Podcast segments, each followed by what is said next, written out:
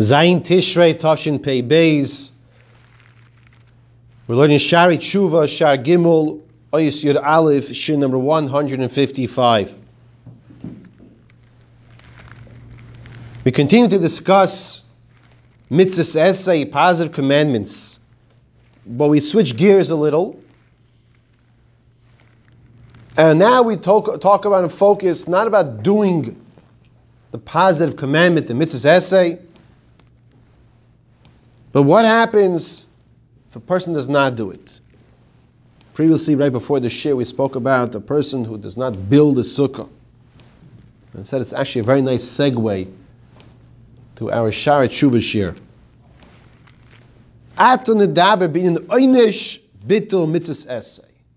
We now will discuss the punishment for a person who doesn't value a positive commandment to do it.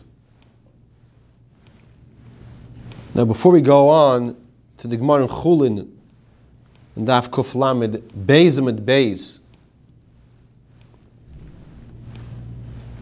and the Gemara in Shana, Daf Yad Zayim Aleph, that Rabbi Yoina brings down, everything we're talking about, that these punishments will happen to a person, is only if he doesn't do tshuva. But if he does tshuva, and that's why we're learning this topic, shari tshuva. If he does tshuva, a proper tshuva, so you say, what's a proper tshuva? Well, that's exactly what we've been learning for the past, what, over a year, right? To learn to do a proper tshuva. Shar Aleph, Shar Beis, now in Shar Gimel. Then these punishments will not happen to the person. But we have to know what the punishments are because this, it's a lower level of tshuva, but it's an impetus to do tshuva the person sees that there's a big punishment waiting for him, he wants to avoid it. Chazal tell us,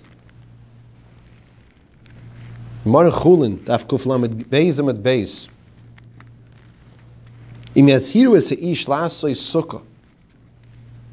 If Bezdin tells someone, you know, you didn't make a sukkah, you have to go make a sukkah. You hear this? Just exactly what we're just learning. We just learned the Shulchan Aruch and Simon Taf Reish Lamed Vav. It's said over there, or rather Taf Reish Lamed Zayin, Mi Shaloy Also Sukkah Bein Meshagi Bein Mezid.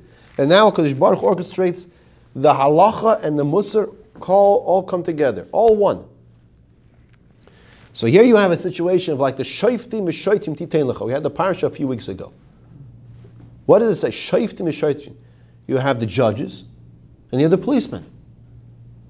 In a situation where Bezdin have the authority to go tell the Shaitrim, you have to go over to Yankel and tell him, you better build a sukkah. You better get a lulav. You better do these mitzvahs.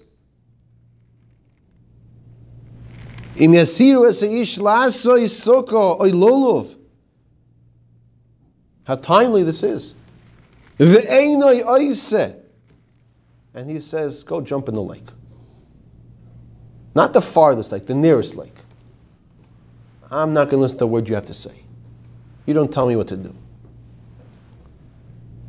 Bezdin authorized the Shaitrim, the Jewish police force. And Chazal tell us, Makinoi soy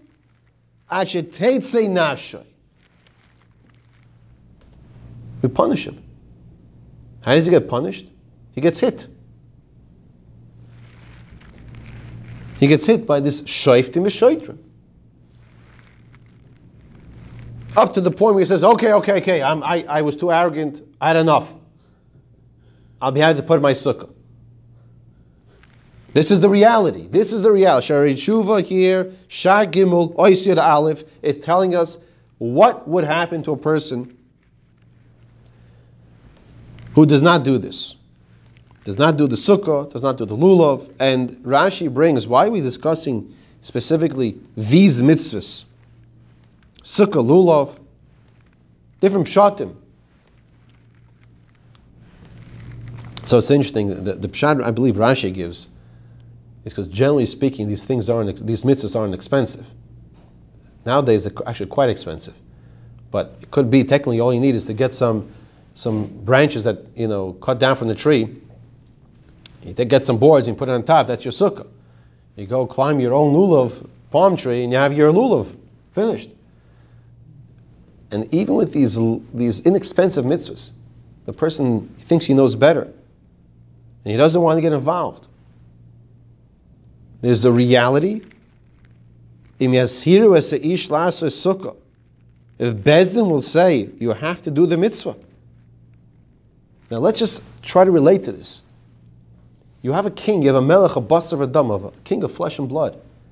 And he says, go do something.